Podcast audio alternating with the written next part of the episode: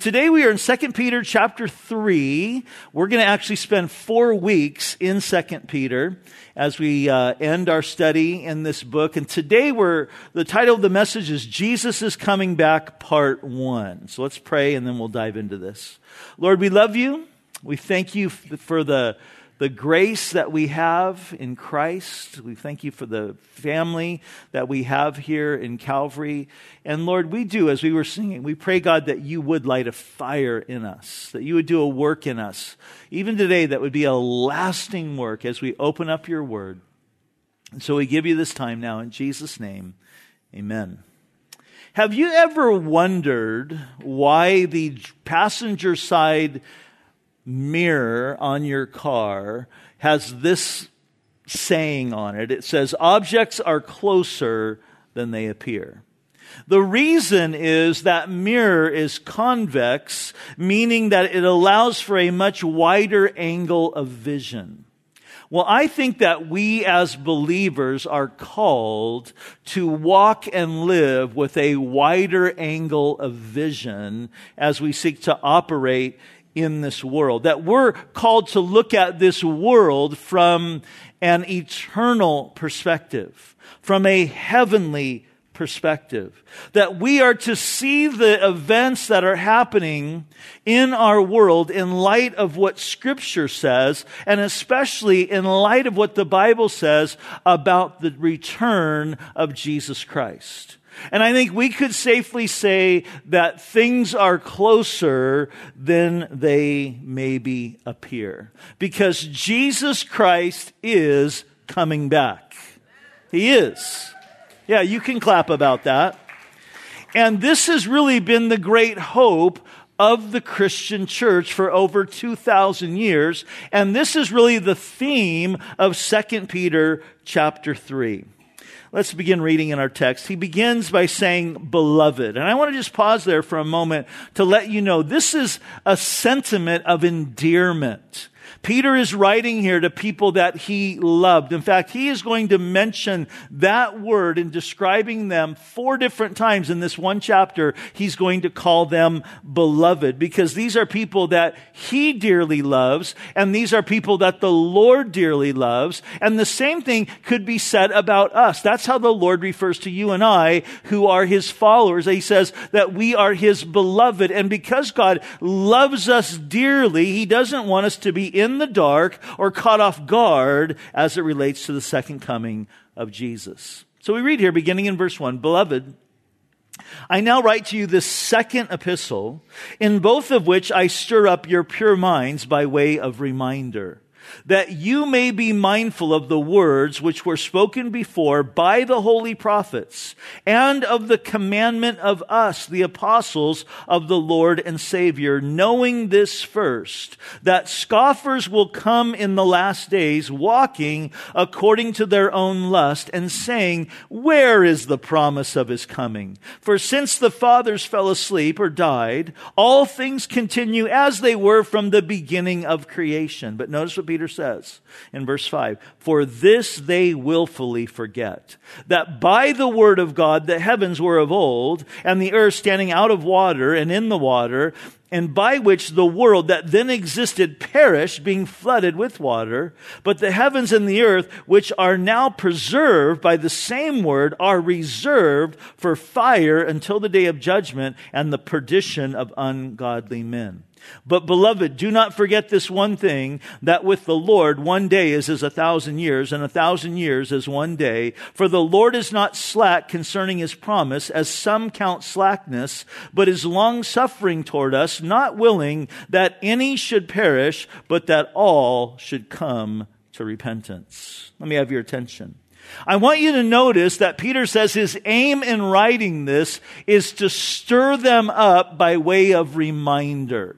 That phrase to stir up could literally be translated to wake you up, to stimulate your mind. Peter's saying, I'm writing this to wake you up. And I think there's a danger for all of us, especially those of us who have maybe been walking with the Lord for a while and we've heard, you know, teachings about the second coming of Christ and the rapture of the church. I think there can be a danger for us to kind of, you know, feel like, oh, I've heard that before. Oh, I know that. Oh, that, that hasn't happened yet. And we can find ourselves in a place where we start to kind of get indifferent towards the Word of God. You know, I have three adult children. In fact, my, speaking of babies, my son Aaron and his wife Brooklyn on Monday, their son Jack Harrison Salvato was born. And so we are rejoicing with them. And boy, he's a cutie. Check out Aaron's Instagram page. He has a bunch of pictures of him already on there. But uh, I have three adult kids, three grandkids. And my middle daughter, her name's Amy, when she was really, really young, she had this beautiful curly hair, curly brown hair. And everywhere we went, people would comment and compliment her on her hair. They'd be like, Oh, your hair is so pretty. Your hair is so beautiful. Sometimes we would be in restaurants and people would be pointing across the restaurant and we knew what they were saying. Look at that little girl's hair. Well, my daughter heard, you know, so much about how beautiful her hair was that she, she kind of got indifferent to it kind of began to take it a little bit for granted. So one day she's with me. We're in the grocery store. She's sitting in the cart. She's probably about four years old. And the guy who's ringing up our groceries just pauses in the middle of what he's doing, looks at her and says, little girl, your hair is beautiful. And Amy just sits there like, yeah, I've heard this a hundred times before, you know. And I look at her and say, Amy, what do you say to the man? And she looks at him with a straight face and she says, Thank you. You have nice hair too. The guy was completely bald. Didn't have a hair on his head. Now, what's interesting about that is, you know, Amy was kind of just going through the motions. You know, she was doing what we taught her to do. You were, you pay a, a, compliment with a compliment. And so that's what she was doing. And that's what can happen to us. We can find ourselves where we just start going through the motions and we can become complacent and lethargic and sort of grow indifferent to the things of the Lord and to, you know, this idea of the coming of the Lord. And so Peter says, Hey, I'm writing this. I'm reminding you to stir you up. I want to wake you up. You know, Paul did the same thing. In Romans chapter 13, verse 11, writing in light of the coming of the Lord, he said this, and do this, knowing the time, that now is high time to awake out of sleep, for our salvation is nearer than when we first believed. Paul said, it's time to wake up. Our salvation is closer right now than when we ever believed. And I think we are living in that day. So in the same way, Peter's saying, I want to stir up your pure minds by way of reminder concerning the coming of the Lord. Because we read in Revelation chapter 3 that Jesus, He doesn't want us as His church to be lukewarm. You know, the church of Laodicea was lukewarm, and Jesus said, You know, you guys, I wish you were hot or, or cold because people that are cold, they know they're cold and they want to get hot. He says, I wish you were either hot or cold because you're lukewarm. I'm going to spit you out of my mouth. Jesus wants us to be hot, He wants us to be on fire, knowing that the day is at hand that we are living in a time that we are getting nearer than we ever have before of the coming of Jesus. Now, there is a specific reason why Peter is wanting to stir them up concerning the coming of Jesus. And he mentions that in verse 3. Notice, he says, knowing this first, that scoffers will come in the last days walking according to their own lust and saying, Where is the promise of his coming? Now, a scoffer is one who treats lightly what should be taken seriously. They treat it lightly, like, oh, it's no big deal. Oh, we heard that before. Oh, we don't have to pay attention to that. And if you've ever shared your faith before, you've encountered scoffers, haven't you? You know, those who will say something as, you know, you start to talk to them about Jesus and, and they're like, you're not one of those fundamentalists, are you? You're not one of those, you know, Bible thumping, you know, do you literally believe the Bible is true? You're not one of those closed-minded, non-thinking idiots, are you? That's how, how the, the, the scoffers, they look at a lot of people, you know, that are Christians. But I want you to notice that Peter says here, in the last days, scoffers will come. And that phrase, the last days, speaks of a wide range of a time frame. You see, the last days literally began when Jesus was born. You see, from the time of Genesis chapter 3 at the fall, when the cur- curse was pronounced, and God said that there would come one from the seed of the woman Right there in Genesis chapter 3, giving reference to the virgin birth, that he would say there's going to come one who is going to crush the head of, the, of Satan, the serpent. And from that time forward, God's people were looking for and waiting for the Messiah. And for thousands of years, all through the Old Testament, they were living under the Old Covenant. And then Jesus was born. The long awaited Messiah had entered into the world. And Jesus would come and establish a new covenant in seeking after God. And it was there that the last days began. And the last days encompass that time from the first coming of Jesus to the second coming of Jesus. It kind of culminates with the second coming of Jesus. And then after that, we have what's called the millennial reign of Christ. And so that time frame makes up the last days. Now, here's what we need to understand, though. The Bible actually speaks of three comings of Jesus. Three comings, Pastor Rob? Really? Well, listen. The first coming, and here's the key phrase, is when Jesus came to planet Earth, and he came as the baby born in Bethlehem. He came the first time, the Bible says, to be the Lamb of God that takes away the sin of the world. He came to die on the cross to pay the price for our sins. That was his first coming. In his second coming, he's also going to come to planet Earth. But he's not going to come the second time. He's not going to come as a lamb, but he's going to come as the lion of the tribe of Judah as the conquering one, and he's going to set up his kingdom, and we can't wait for that to happen. At his first coming, he came to deal with sin. At his second coming, he's going to come and drive out all the politicians. And we can't wait for that, right? and he's going to say, hey guys, let me show you how it's done. And he's going to set up a rule and a reign of perfect, just righteousness and perfect rule. He's going to fix all of the injustices that have plagued our world for thousands of years.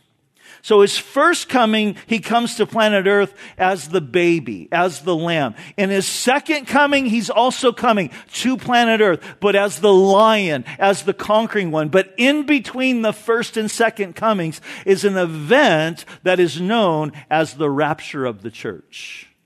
And in this, Jesus comes not to planet earth. That's the key. But he comes to the clouds. And the Bible says that his church, his bride, is caught up to meet him in the air. He takes us to heaven. And we're with him there, awaiting for that time at the second coming when we come back with him. It's going to be a glorious time. Now, there are those today that scoff at the idea of the rapture of the church. They say, oh, that's not really in the Bible. That is not going to happen.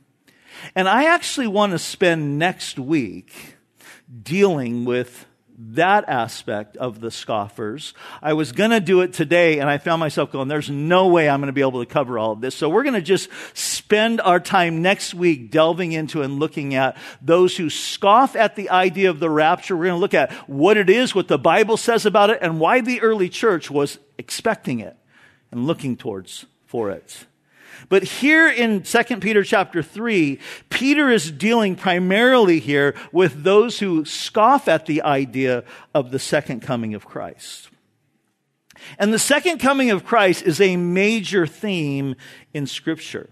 In fact, a full one fifth of the entire Bible deals with either the end of days or the second coming of Christ. 1,845 times the Bible mentions the second coming of the Messiah. 17 of the 38 books in the Old Testament are given to this subject almost entirely. It's mentioned 318 times in the New Testament. In fact, one in every 30 verses speaks of the second coming of Christ and the end of the age. Seven out of every ten chapters in the New Testament deals with this issue.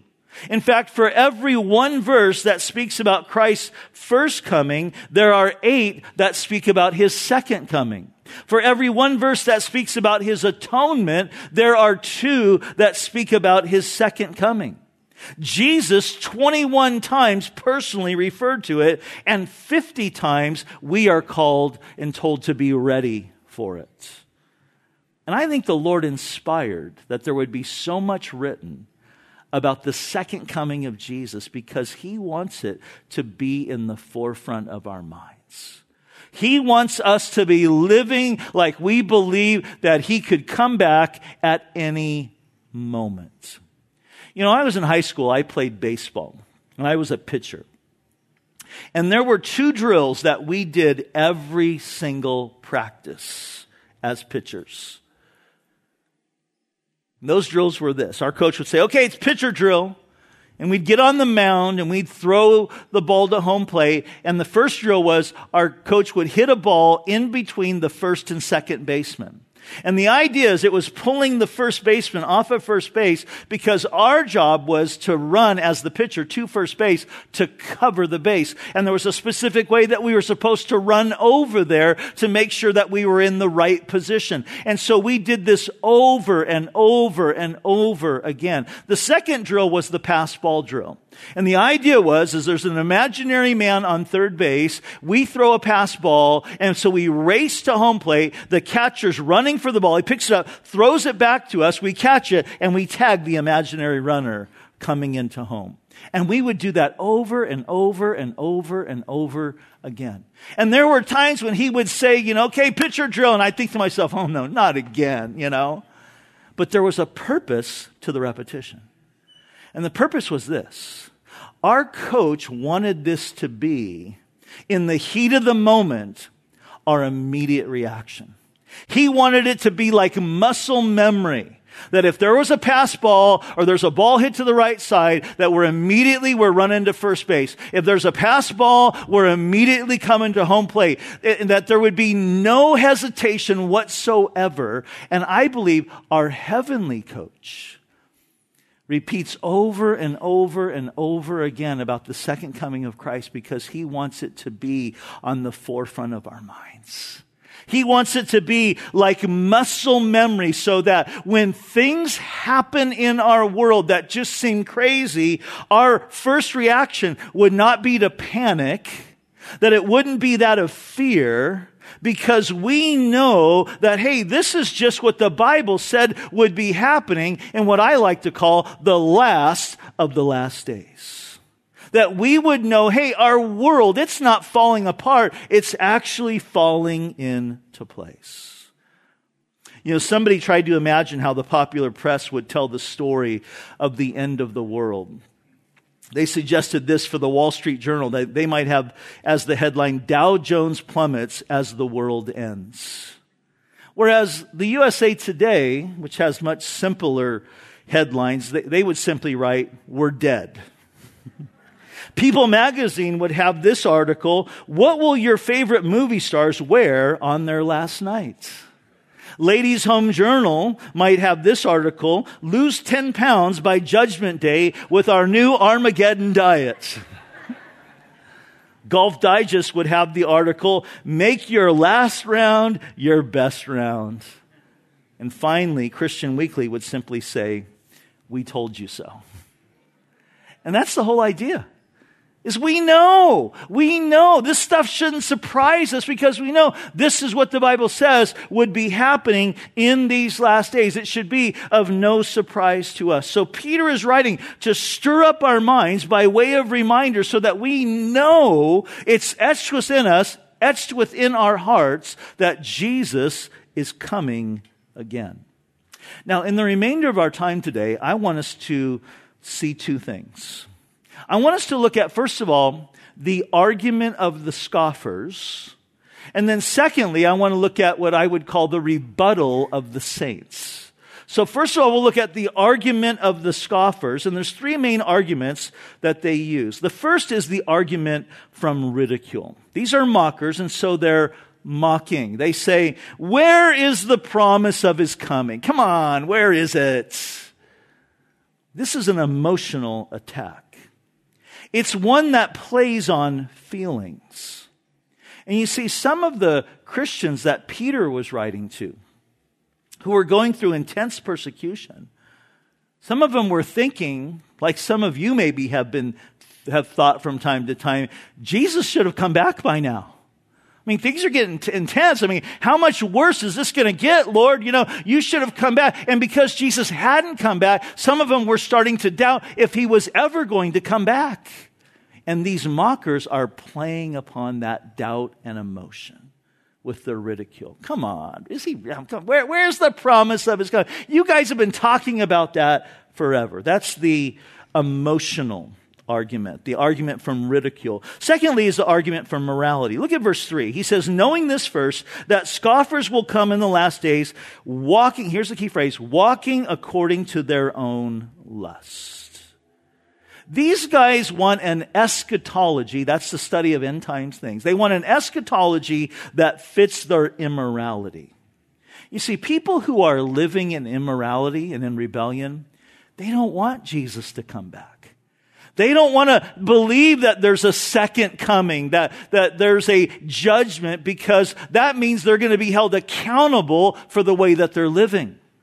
And so they, they want to deny that. They don't want to ever have to answer to God for their lifestyle. And so those who believe that there's no judgment, they endorse sayings like, let's eat, drink, and be merry. They endorse sayings like, hey, don't worry, be happy. Let's just party hardy or party like there's no tomorrow. That's the mindset of those say there's no judgment. There's nothing to, to worry about. They want to live a immoral, lust controlled life because they don't think they have anything to answer to. They don't want any accountability. And if Jesus is coming back, then they're going to have to answer to someone. So there's the emotional argument, there's the moral argument, and then third, there's the argument of uniformity. In verse 4, at the very end, they make this ridiculous statement. Notice it says, For since the fathers fell asleep, all things continue as they were from the beginning of creation. Here's what they're saying. You know, there's never been a God who has intervened in the history of mankind with some kind of judgment. It's never happened, so it's never going to happen. It's a belief system known as uniformity, which has been the prevalent philosophy in our Western culture for the last hundred years. Think of the idea of uniform. It's the idea of things just are the, you know, they go along the way they've always gone along. Things will just, you know, continue to be as they have always been. And there hasn't been any di- disruptions in the past, no cataclysmic things that have happened. And so that's not going to happen at all. The idea is, hey, there's no God who's going to judge this world. So they make a mockery. They call evangelicals, oh, those are those doomsday prophets. So we have the argument of the scoffers, the emotional argument, that of ridicule. We have the argument of immorality, those who don't want anybody to hold them accountable. And then we have the argument of uniformity. Now let's consider the rebuttal of the saints. There's four things that Peter says here that we should remember. The first is that we need to remember the scriptures. Notice he says, Beloved, verse 1, I now write to you the second epistle, in both of which I stir up your pure minds by way of reminder that you may be mindful of the words which were spoken before by the holy prophets. He's speaking here of the Old Testament, the prophets in the Old Testament. In fact, just look back to chapter 1, verse 20 for a moment. Keep your place here in chapter 3. Look at verse 20. He says, knowing this first, that no prophecy of scripture is of any private interpretation, for prophecy never came by the will of man, but holy men of God spoke as they were moved by the Holy Spirit. And here's what Peter is saying. These men who were moved by the Holy Spirit that wrote these things down in the pages of the Old Testament, they spoke a lot about the second coming of Christ, the Messiah, and of the judgment, the coming judgment upon the world. We could spend the rest of our morning talking about this, but we don't have the time. So let me give you just a few examples. The psalmist wrote in Psalm 51, uh, verses 1 through 4. Psalm 50, verses 1 through 4. The mighty one, God, the Lord, speaks. He summons the earth from the rising of the sun to its setting. From Zion, that's Jerusalem, the perfection of beauty, God appears in radiance. Our God is coming. He will not be silent. Devouring fire precedes him and a storm rages around him. On high, he summons heaven and earth in order to judge his people. It's heavy. Isaiah the prophet, in Isaiah 13 verse 10 said this, Indeed the stars of the sky and its constellations will not give their light. The sun will be dark when it rises and the moon will not shine. I will punish the world for its evil and wicked people for their iniquities. I will put an end to the pride of the arrogant and humiliate the insolence of tyrants. I will make a human more scarce than fine gold and mankind more rare than the gold of Ophir. That's a heavy verse. And then he says this, therefore I will make the heavens tremble and the earth will shake from its foundations at the wrath of the Lord of armies on the day of his burning anger. Those are two examples. We could go on and on. Read the minor prophets. There's so many of them that spoke about this coming day of the Lord, this day of judgment that comes upon mankind. I'll give you one. Malachi said this, for look, the day is coming, burning like a furnace, when all the arrogant and everyone who commits wickedness will become stubble. The day, the coming day will consume them, says the Lord of armies, not leaving them root or branches. So Peter says we need to remember the scriptures. We need to remember, first of all, what the Old Testament prophets wrote about, but not just them. You need to also remember what the, the apostles commanded and what Jesus himself, Jesus himself said in the New Testament scriptures. Notice the end of verse two, it says, and of the commandment of us, the apostles of the Lord and Savior. Now he's speaking about the New Testament that hadn't fully even been written yet. But there are 260 chapters in the New Testament, and in those 260 chapters, there are over 300 references to the second coming. There are 27 books in the New Testament. 23 of the 27 refer to the Lord's return explicitly. Jesus, in his sermon of the, the Olivet Discourse, Matthew chapter 24 and 25, his disciples ask him, Lord, what will be the sign of your coming and the end of the age? And he spends two whole chapters in describing what those days were going to look like. So the New Testament is filled with warnings about judgment and information about the second coming of the Lord. So we need to remember, first of all, the scriptures. Number two, we need to remember history. Look at verse five. Peter says, for this they willfully forget that by the word of God, the heavens were of old and the earth standing out of water and in the water, by which the world that then existed perished, being flooded with water. But the heavens and the earth, which are now preserved by the same word, are reserved for fire until the day of judgment and the perdition of ungodly men. Peter says, hey, those of you who say, oh, things are just going to always continue like they've always continued, you've got it all wrong. You're ignoring history. And he points to two cataclysmic events that took place. The first being the creation of the world. That God spoke this world into existence. That he spoke and there was water. And then he spoke and there was landmass that came up out of the water. It was, it was cataclysmic as God was speaking the world into existence. And, and Peter says that that same world that was, was spoken into existence is right now being sustained by the Word of God. It was His Word that spoke it. It's His Word right now that sustains it. And it's His Word right later that's going to bring fire upon it. It's heavy, what He says. So He points, first of all, to creation as the example. And then secondly, He points to the flood the great flood in which destroyed the world that God made because of man's wickedness. And it's interesting that word flooded in verse 6, it's the Greek word katakluzo. And what, what does that sound like to you? Katakluzo. It reminds us of the, the word cataclysm or cataclysmic. And that's the idea. He's speaking about the flood was a cataclysmic event that happened in the history of mankind. But I want you to notice that Peter says that they willfully forget this. They willingly ignore this, the flood. And people still do that today. People want to deny that the flood happened, but all we have to do is to pay attention to the fossil record. You know, they have found fossils of whales in Michigan. You know that? And I don't know if you know this, but Lake Michigan, it's a freshwater lake but they found fossils of whales there. They found fossils of sharks in Ohio. How do you explain that? They have found fossils of fish in Wyoming at 7,000 feet above sea level. How did they get up there? You know? And then there's the great slab of sediment near Agate Springs, Nebraska, where the bones of over 9,000 different animals that have been tossed and crushed by water and dirt have been found.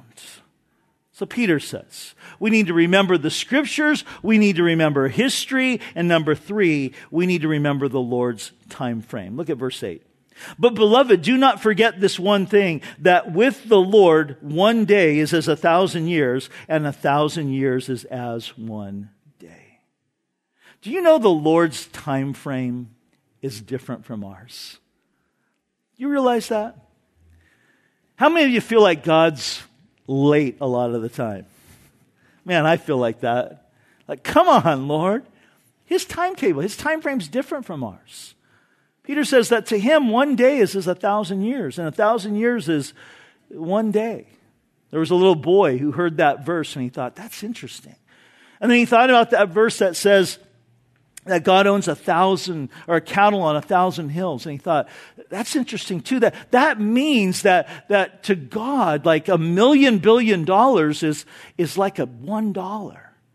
And so he said, Lord, you know, your word tells us that, that one day to you is like a thousand years and a thousand years is like one day and you own a cattle on a thousand hills. And so that's like a million billion dollars to you. It's just like a dollar. He says, Lord, could I have a dime? And the Lord said, sure, just give me a minute.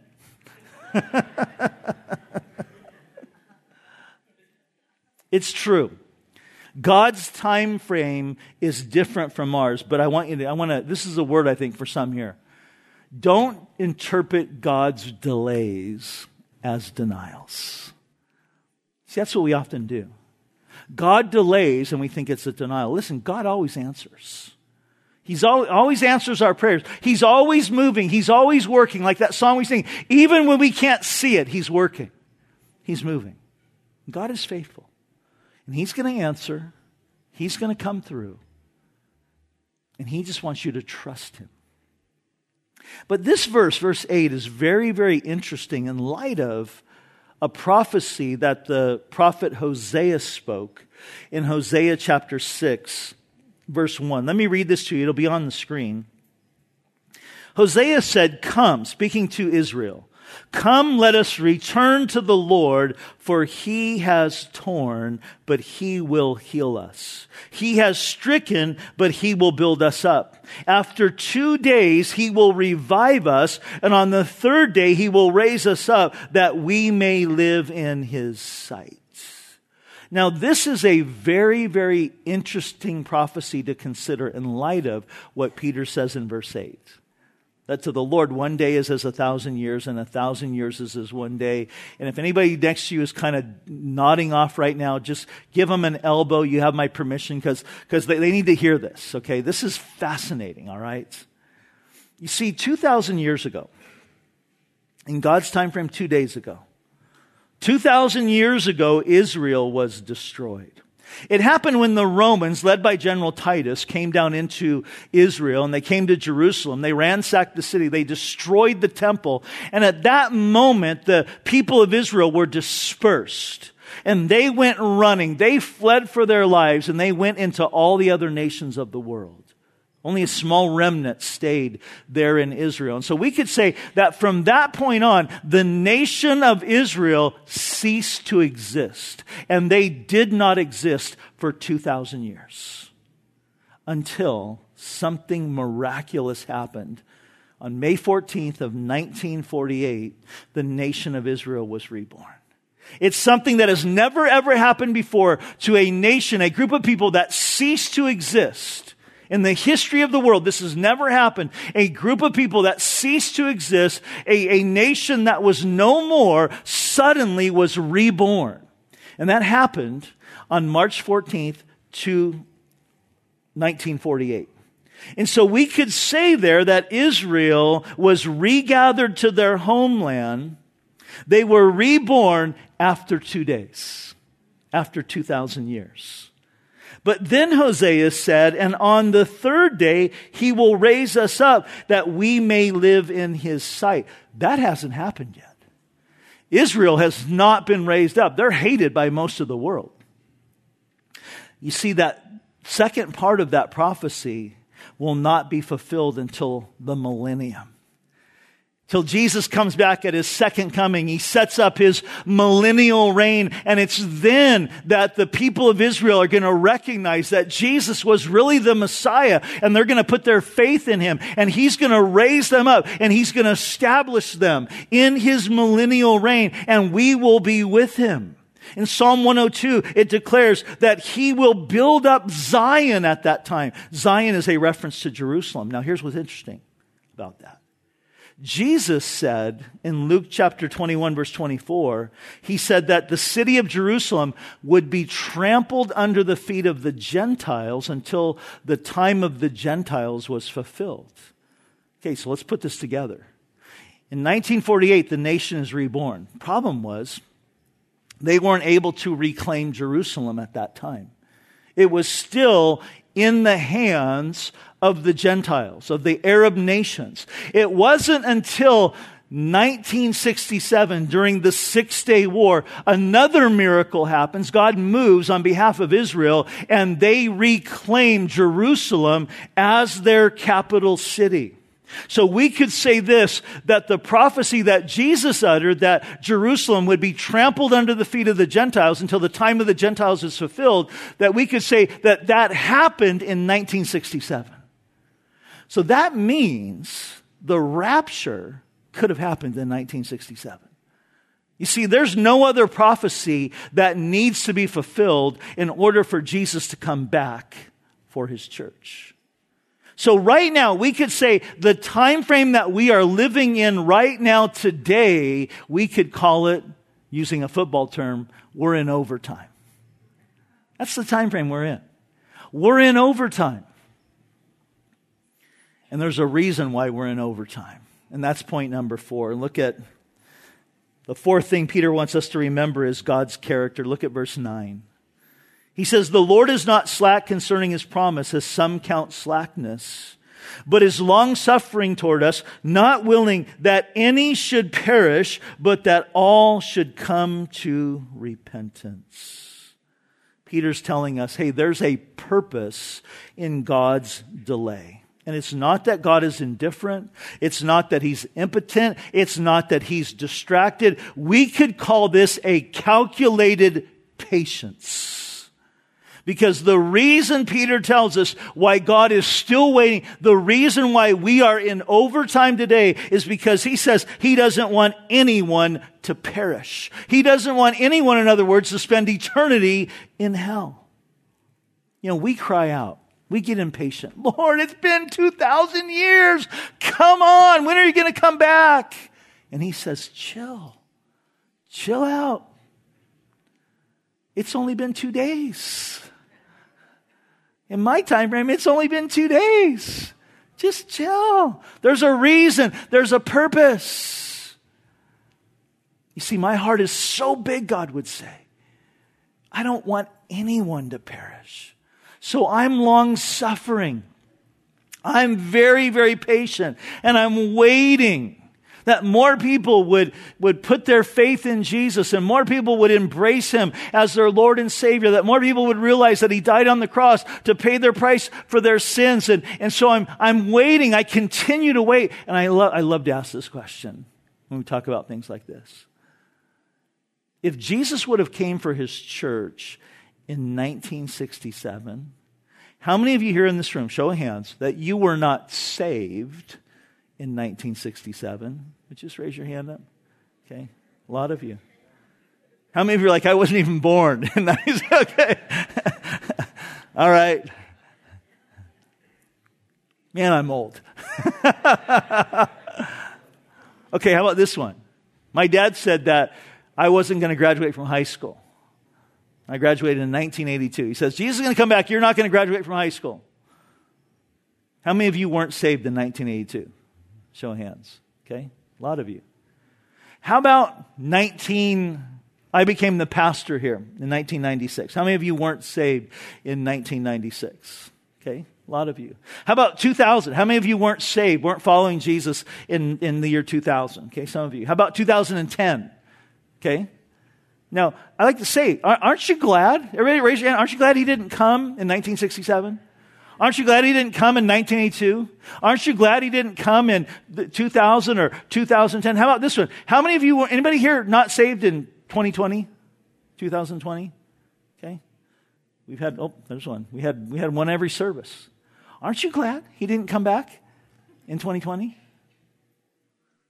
See, God says, look, I'm waiting I'm, I'm patient because I don't want anyone to perish. And God wants us to understand his character. And he also wants to understand, he wants us to understand this. L- listen close. He says, The way that I choose to reach people is through people. So I want to use you to reach people in your sphere of influence that don't know me. And he's given us a message. He's like, hey, you guys are like mailmen and mill women that I just want you to deliver the message. And it's a message that's powerful that can change a person's eternal destiny if they just put their faith and their trust in Jesus Christ. And so the Lord tells us, hey, I'm waiting, and this is why. Because, like Joe said, he goes, I've called you to be salt and light in this world. Remember, we talked about this that salt, in order for it to be effective, it's got to get out of the salt shaker. It's got to permeate the meat. It's got to touch the wound in order to bring that healing. It's got to, it's got to, you know, touch that, that it's going to affect.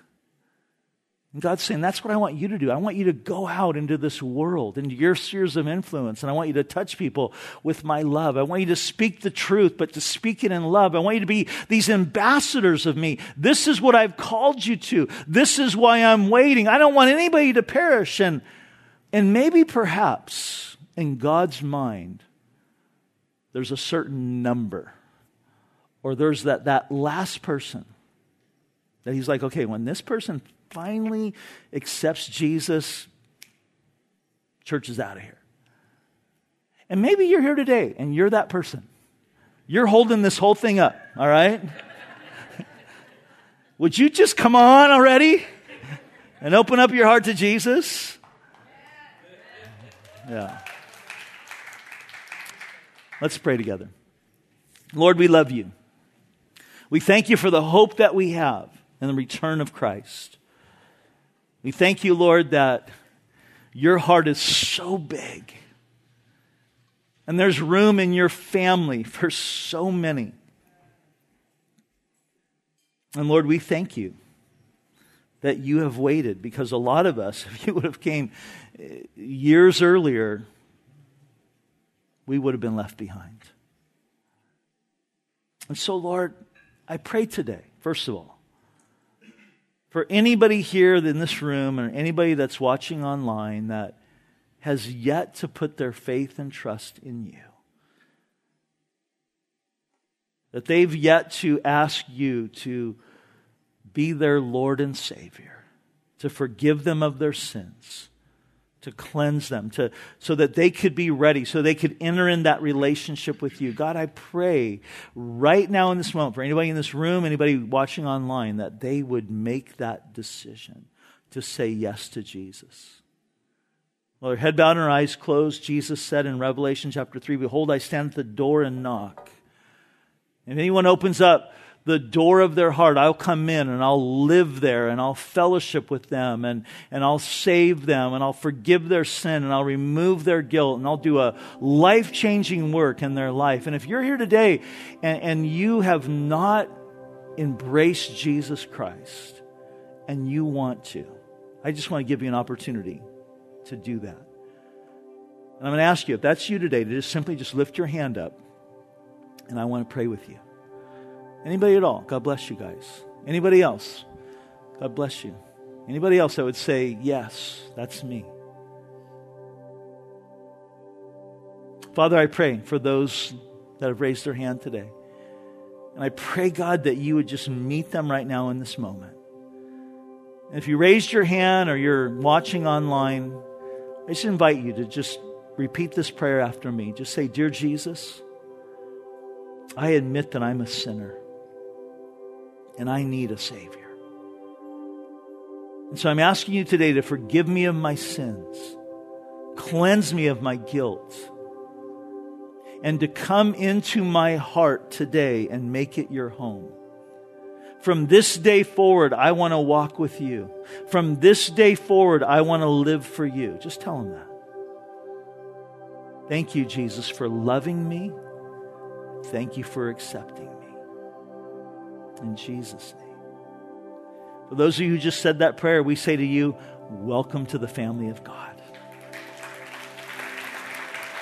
And our desire as a church is to walk with you, to help you grow in your relationship with Jesus. So I really want to encourage you, especially if you were doing that for the first time. When we dismiss today, there's men and women that'll be up front here on both sides that would love to pray with you. They'd love to encourage you. They'd love to make sure you have a Bible and just make your way up and say, Hey, I prayed with the pastor today. If you did it online, you can just go into the chat and say, Hey, I prayed with the pastor. Somebody will reach out to you. For the rest of us, why don't we stand right now? Church,